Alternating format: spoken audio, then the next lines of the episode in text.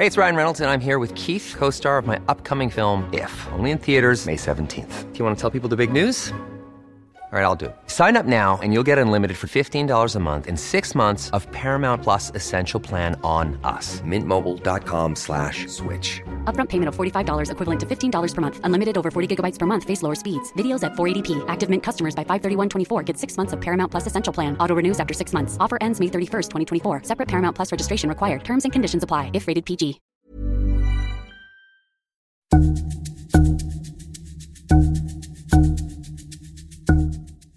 Imagine if every three urban barangays in the country source it directly from the farmer, farming community and delivers it as close as possible to urban households. Not only the ones who can use digital apps, but even those who don't have access to smartphones, so including the urban poor.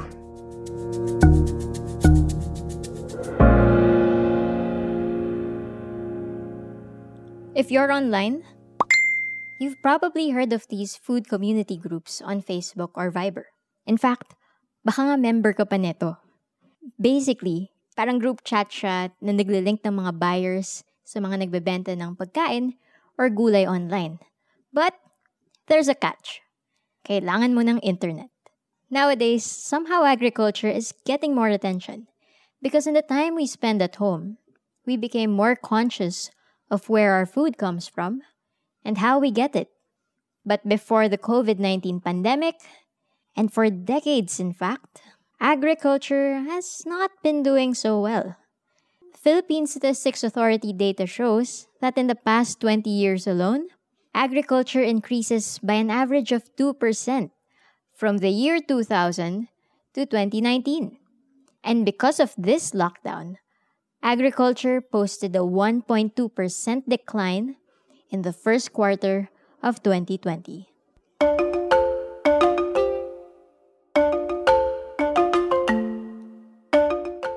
I'm Kat Ventura, and in this special series of Puma Podcast, we take the disruption brought by COVID 19 and all the time quarantine affords us to consider not just the new normal that awaits us, but the better normal that we might as well work for.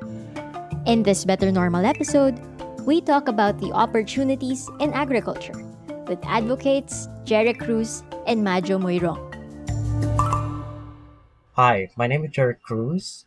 I'm a lecturer in the Department of Economics of the Ateneo de Manila University. Hello everyone, my name is Marjorie Muyrong. Like Jeric, I teach with the Economics Department of Ateneo. One of the most promising areas for government to act on is really in the area of agriculture.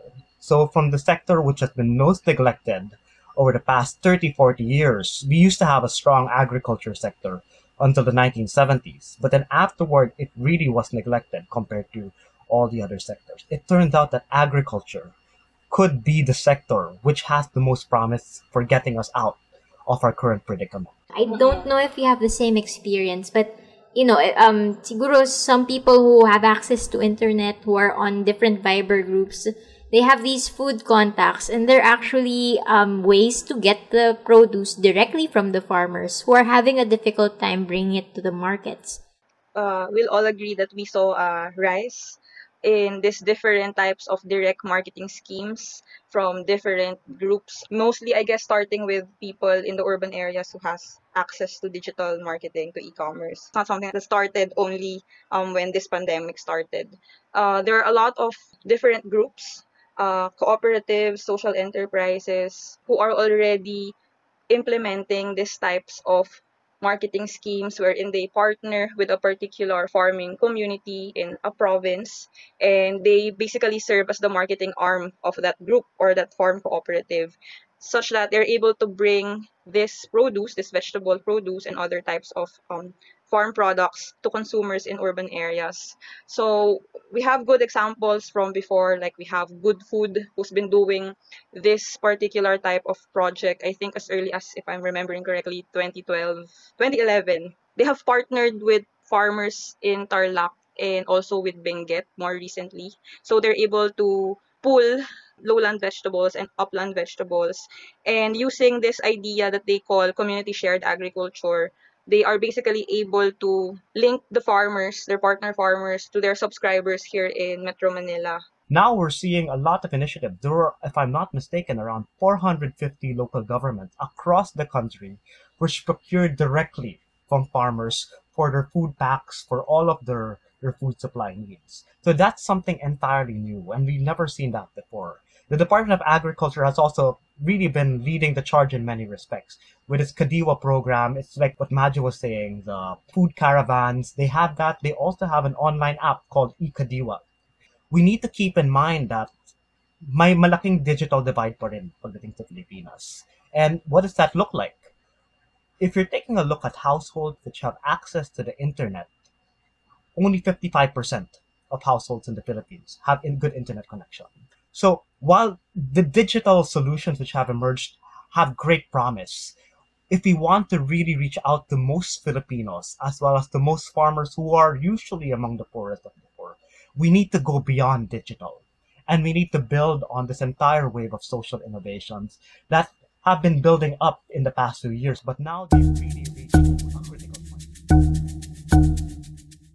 Our proposal is basically this we're now seeing a wave of social entrepreneurship. We're now seeing a wave of inclusive fair trade enterprises emerging in so many urban areas across the country. The idea is that government should really support the emergence of all of this by giving dedicated support for all of these enterprises to emerge. Imagine if every three urban barangays in the country, we define an urban barangay by having a population of 5,000 or more. So for every 15,000 urban dwellers in the Philippines, there should be one of these fair trade enterprises, these direct marketing schemes, which sources it directly from the farmer, farming community and delivers it as close as possible to urban households. Not only the, the ones who can use digital apps, but even those who don't have access to smartphones, so including the urban poor. And so that's what we want to be able to do. And how can government support this? What we find is that it's a very possible low cost intervention. If government were only to provide capital support to these kind of initiatives, it can be NGOs, it can be social enterprises, it can be cooperatives.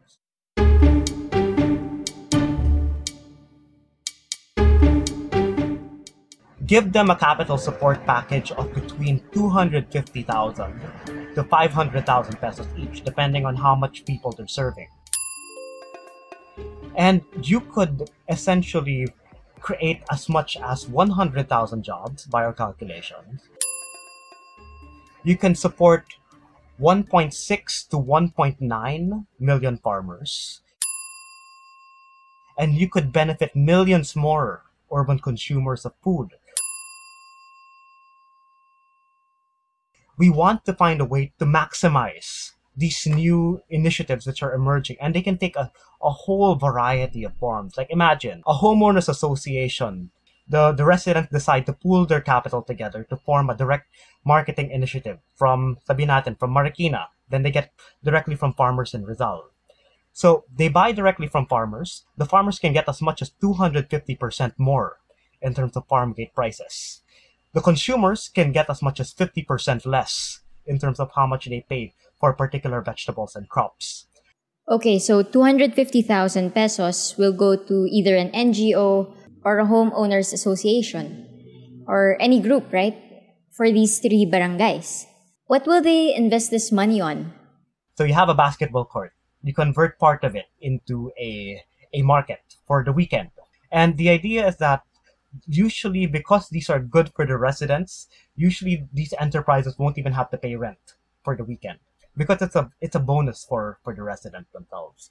One of those facilities on average would cost like 2 million pesos. And if you have one of those in every single barangay across the country, urban barangay across the country, it would cost around 20 billion pesos. This is only 8% of the hard the infrastructure investment requirement.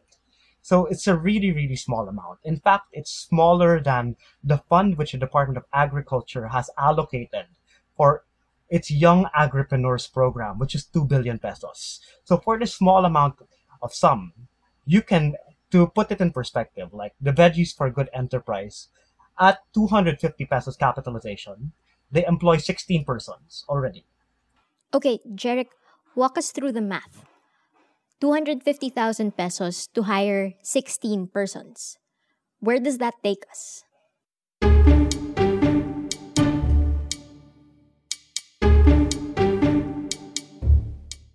Sixteen persons, eight mothers who are basically displaced workers from urban poor communities, which pack and sort the vegetables and do clerical work, and eight delivery persons, which include displaced jeepney drivers.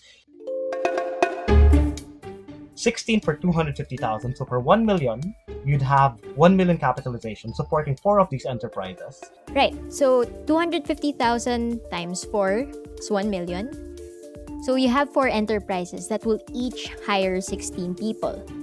That would be around 64 persons. And spend it for 1 billion pesos, multiply those 64 persons by 1,000. That's 64,000 persons. In short, your math shows that if government allotted a budget of 1 billion pesos for an enterprise worth just 250,000 pesos in investment at least, this will create jobs for 64,000 Filipinos whose lives were upended by this pandemic. So that's the hypothetical situation. But considering the number of barangays we have in the Philippines, how much money will be spent for this farm to barangay proposal to work? Let's say the last census of the Philippines, which specifies which barangays are urban and rural, was in 2015. But if we try to project the trend going up to 2020, we can expect that there would be around more than 9,000 urban barangays in the country. You multiply that by 200,000 and you basically get around easily 1.9 billion. It's still less than 2 billion pesos. So to retrofit, it would be pretty a pretty low order of spending. But the the nice thing here is that as demand is built, eventually there might be more people using that. And if it reaches a critical threshold, then government can start thinking about creating permanent facilities for these kinds of market. So that's for hardware, meaning infrastructure, manpower. Pero pag-usapan naman natin ng software. In other places, I guess in more rural areas, yung mga farm cooperatives talaga yung N- tsaka NGOs, yung malalakas, who are familiar with the issues, production constraints, and marketing constraints. So, the thing is, ang iba-iba sila, but I guess in terms of software, what is common kasi sa kanila, what we are trying to also invest, kumbaga nag-invest ka dun sa farmer's market. But at the same time, by giving this fund to, to the group, you're also investing them, you're also basically encouraging them to invest in social capital. Diba? So, the good thing about that is that yung social capital na yan, na nabuo na natin sa agricultural sector, may template na siya. And that particular template involves the fact that we are the marketing arm, which could be the social enterprise nga or a cooperative. When we're talking about this software, the going for social entrepreneurs, solidarity entrepreneurs, cooperatives, businesses which link farmers directly to consumers, we don't mean that this should not be complemented by infrastructure investment. In fact, to solve the problems of food distribution in the Philippines, we do need to invest in infrastructure.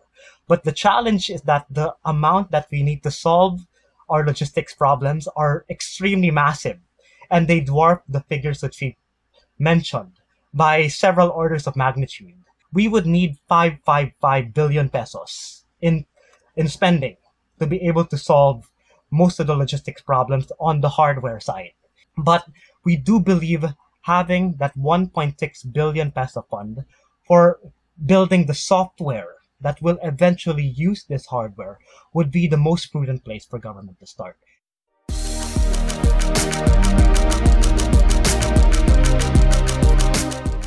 Okay, now let's talk about the government's role in all of this. Let's assume our economic managers or the Department of Agriculture was able to allocate the 1.6 billion budget for your farmers market proposal. What comes next? Kailangan may solidarity, entrepreneurship. Why does it need to be entrepreneurial? Kasi you need an actor which has the knowledge, which has the know-how, which has the connections and is willing to take the initiative to solve all these problems at the local level. Syempre, we can try to approach this as a dole out. And for example, you can try to have government, either the national government or the local government, try to procure as much food directly from farmers. But in terms of creating an enterprise that's able to generate revenues that can sustain this activity in the long term by itself, you need an entrepreneur to be able to do that. We can really find a way to transform our food distribution system and in, in the process find ways to engage labor, displace labor from the COVID pandemic, we can also make agriculture much more viable for more people to come in because farmers will get more for their products. So it's really a win-win-win solution for as many people as possible.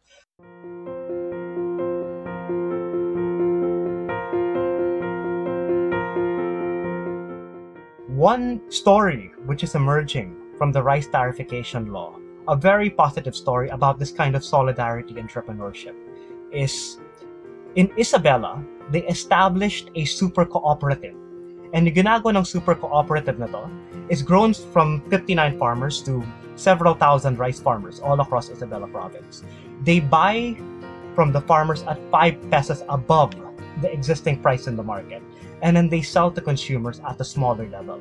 And yet, despite that, the cooperative is still viable and has been able to expand. In fact, they're investing now in a 170 million peso processing facility for rice in the span of just one year. And since the start of the pandemic, that same super cooperative has been the group supplying rice needs in Metro Manila for many local governments. I've known they provided rice to, to Makati, to Pasig. So government should try to encourage people in other parts of the country doing similar things, getting produce from farmers directly, selling to consumers, and then providing them with more support, maybe even capital support, possibly even training support, and eventually infrastructure support as well. Siguro local government officials listening to this podcast are probably thinking that's still 250,000 pesos. And it's not alone. As in one time, big time, 250k para sa isang kooperatiba or NGO. But you're saying may balik naman ito. LGUs will be able to earn from this. And it's through a process called equity capital. Jeric, can you explain this?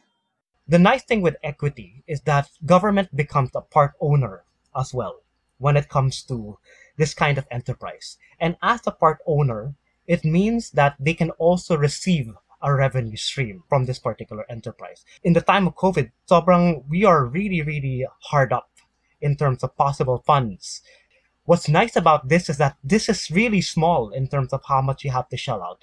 But eventually, given the amount of funds which are in shortage in government, this can possibly generate funds for government, which can finance other agriculture related activities down the line.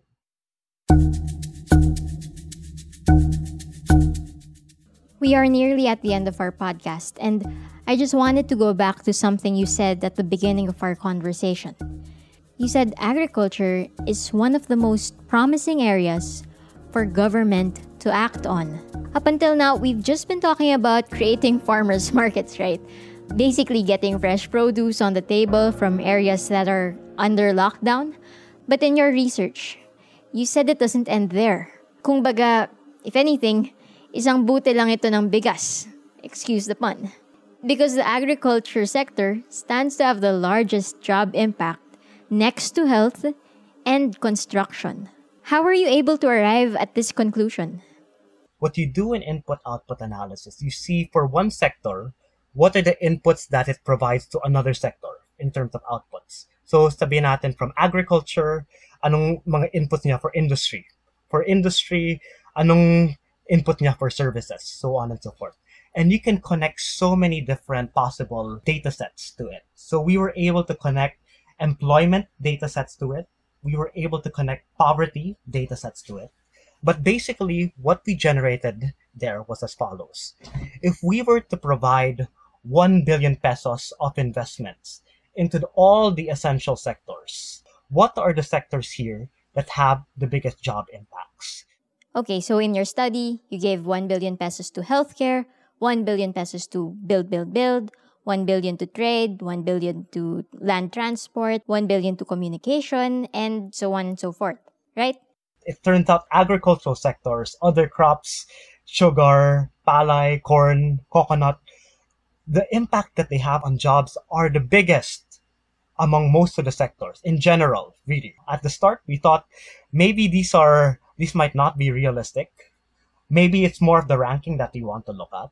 But when I did the analysis for this podcast, Kat, like I went through Veggies for Good. Right. So babalik dun sa 64,000 people who are directly employed in these farmers markets. But Majo, you're saying that's not all because this is not the only job that will be created. So it really boils down back to the idea of um, linkages, supply chains.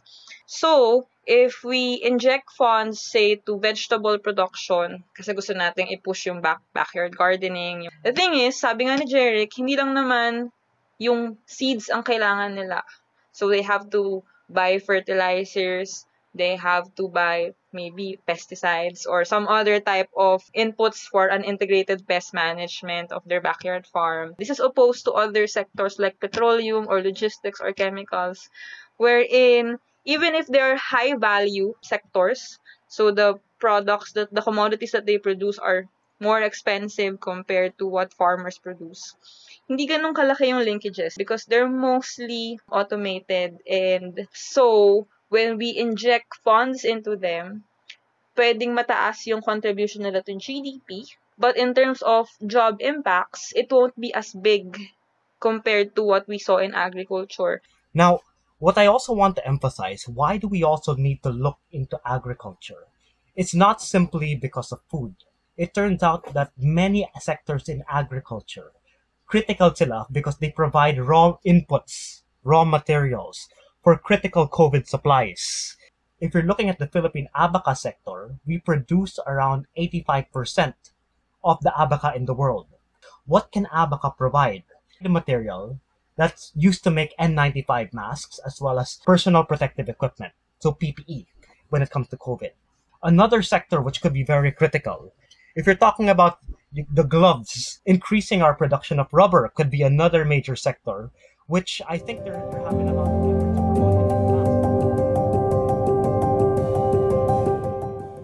past few months, we've been talking about the need for bayanihan for all of us, quote unquote, to heal us one in the middle of this pandemic. What we would like to see is for us as one country to have bayan anihan, meaning that we have bayanihan and solidarity for the agriculture sector. It's about really thinking about as a group of people, as a community, as a nation, what vision we want for ourselves. Again, I'm Kat Ventura, host and producer of this Better Normal episode, a Puma podcast production. This episode was edited by Nico Bolante. If you have ideas for a better normal, message us on our Facebook page, Puma Podcast PH. Also follow Puma Podcast on Spotify, Stitcher, Apple Podcasts, Google Podcasts, or wherever you listen. Maraming salamat po.